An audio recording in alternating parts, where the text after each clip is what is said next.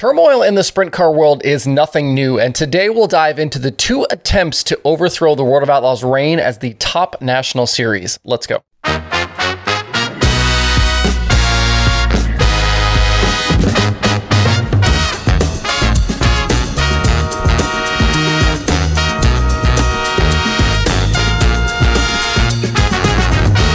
It's Tuesday, January 24th. I'm Justin Fiedler. This is Dirt Tracker Daily. We spent a lot of time the last few months talking about High Limit and who's going outlaw racing, person bonus money, true outlaw schedules, and all of the unrest currently in the sprint car world.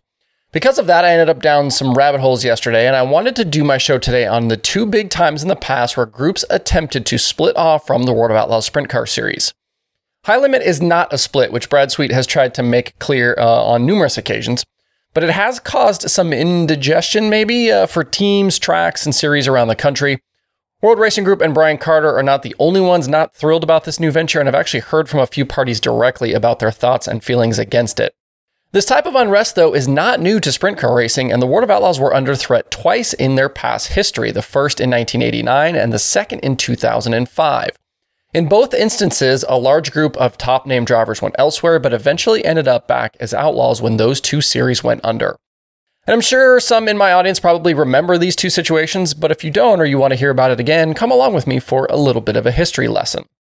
The first attempt to knock the World of Outlaws off the Sprint Car Series throne started late in 1988. An accountant from Des Moines, Iowa, named Larry Clark formed the United Sprint Association, and the new series ran three events late in that year at Manzanita, Memphis, and Devil's Bowl. Mark Kinser won the Manzanita show, Dave Blaney at Memphis, and Doug Wolfgang at Devil's Bowl, with Steve Kinser being crowned the mini series champion, even though he didn't have a victory.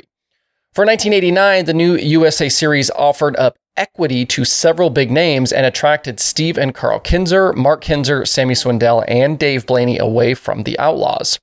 According to series PR guy Gary Guler, USA's plan was to offer up a more condensed schedule that required far less travel. They would involve teams more in the rulemaking process and expand sprint car racing with more corporate sponsorships. This was all from an article in the Oklahoma newspaper from January of 1989. They ended up running about 50 races that year with stops at places like East Alabama, Devil's Bowl, Lawton, Manzanita, Sharon, Selinsgrove, Jackson, even Knoxville, Atomic, and Attica. Steve Kinser was crowned the champion that season with 14 wins in 50 races. Uh, he topped Sammy and Mark Kinser. Doug Wolfgang won the most races with 15, but only ran 28 USA races. He had 20 outlaw wins that year as well and had something like 43 total victories before 1989 was over.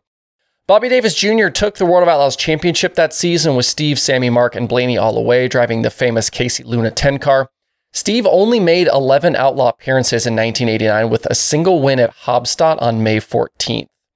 Even with the big names, uh, dates at marquee racetracks, and a lot of talk, USA disappeared after that first season, and all those teams returned to the Outlaws for 1990. A couple of interesting notes here, kind of around the USA series. First, the Brad Doty Classic was initially a USA event started in 1989. Now it's obviously part of the Outlaws schedule. Also, Ted Johnson was so upset with Manzanita promoter Keith Hall over the USA deal that it was several seasons before the Outlaws scheduled a date again at the Arizona racetrack. And I'll link to it below. It's actually what's on the screen here right now. Knoxville Raceway had a fun three way match race between Steve, Sammy, and Wolfgang on July 4th, 1989, as part of the USA event that night. There's a video of it on the Knoxville YouTube channel, which I said I'll link to. You can also find most of the USA Series race results over at thethirdturn.com if you're curious.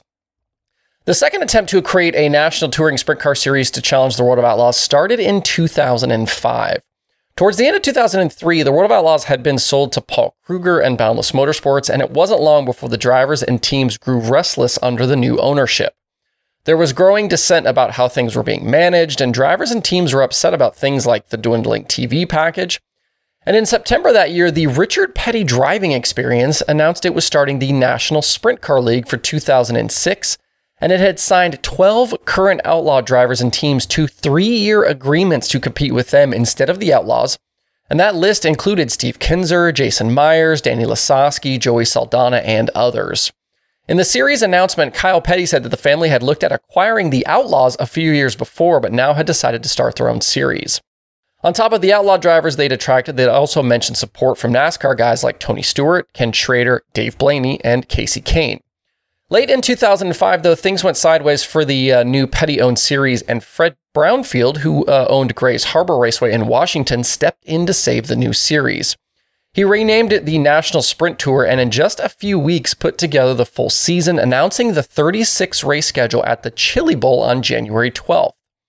The new series had races scheduled for tracks like Tulare, Dodge City, Lincoln Park, River City, Selinsgrove, Fonda, and many others.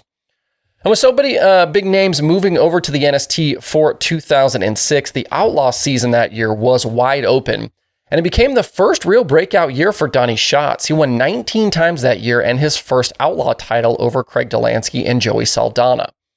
The pivotal moment for the NST's future existence happened, though, on June 16, 2006, when Brownfield was killed in an accident at Grays Harbor.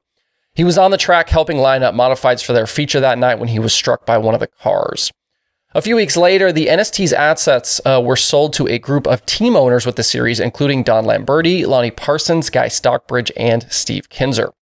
The new ownership was able to finish the season with Danny Lasoski winning the title over Steve Kinser and Tim Kaeding, but the series started to fade late in the year.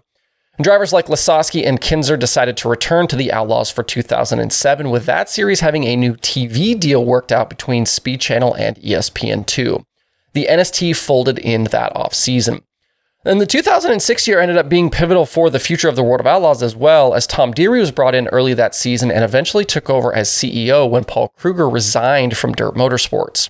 And Dirt eventually became World Racing Group, which has evolved into the uh, organization that we know today. And there's a lot of feeling out there that if Fred Brownfield hadn't died, that maybe the NST would have had a chance, especially with all of the turmoil happening inside Dirt Motorsports with Kruger, but now we'll never know. So those are the two times the World of Outlaws have come under threat from other series in its history. You'll notice a lot of similarities from these two instances to things happening right now. Clashes with ownership, divides over money, TV, the schedule. It shows that the more things change, the more they stay the same. The schedule, purse money, promotion was a problem then, and some view it as a problem now. Thanks for coming along to my uh, sprint car history class for today. All right, moving on. Competitors this season with the FloRacing Night in America uh, series will be racing for a bit more cash at season's end with a bump to the points fund. $27,000 has been pumped into the system with the champion earning $75,000 with perfect attendance or $50,000 without. Last year, I believe it was 30,000.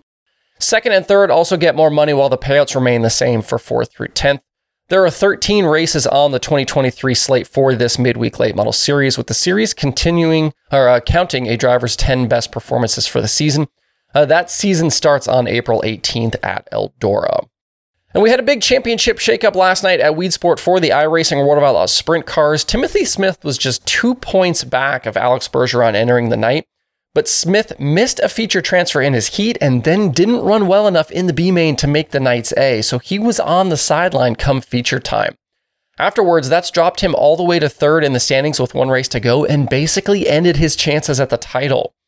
Bergeron had to feed Tanner Pettit a right rear on the final lap of his heat to get a feature transfer, but he flipped in the main event and finished 14th. Tyler Shell is now second in the standings. He's 23 points back after a seventh place run last night. He does have an outside shot at the championship, but he'll probably need Bergeron to have issues in the finale. Bryce Lucius, who's actually a sprint car driver in real life, he ran 305s in Ohio in 2022 and is also planning a 410 schedule this season, was on the pole of last night's main event. He and Hayden Cardwell, though, tangled while battling for the lead and both ended up out of the race. That crash handed the lead to Swindell Speed Labs' James Edens. But his car faded late and Dylan Yeager ended up grabbing the victory. It was Yeager's first ever with the series, and he joins a very short list of drivers who have won with both the iRacing World of Outlaws sprint cars and late models. Edens and Tyler Ducharme completed last night's podium. So just one race remaining now next Monday night at Charlotte to decide the $10,000 championship. That is 10,000 real dollars. Uh, you can watch the finale free at 9 p.m. Eastern on DIRTVision and on YouTube. There are three shows on the streaming schedule for this Tuesday. Clay Per View has the President's Cup from Avalon Raceway, which will certainly feature some American drivers. It's a big week down there, uh, down under, with the Classic coming up. There's also FloRacing 24 7 and Dirt Vision Now. To see the full daily streaming schedule with links to watch, visit dirttracker.com slash watch tonight. All right, that's it for the show today. Thanks everybody for tuning in. We'll be right back here tomorrow for more Dirt Tracker Daily.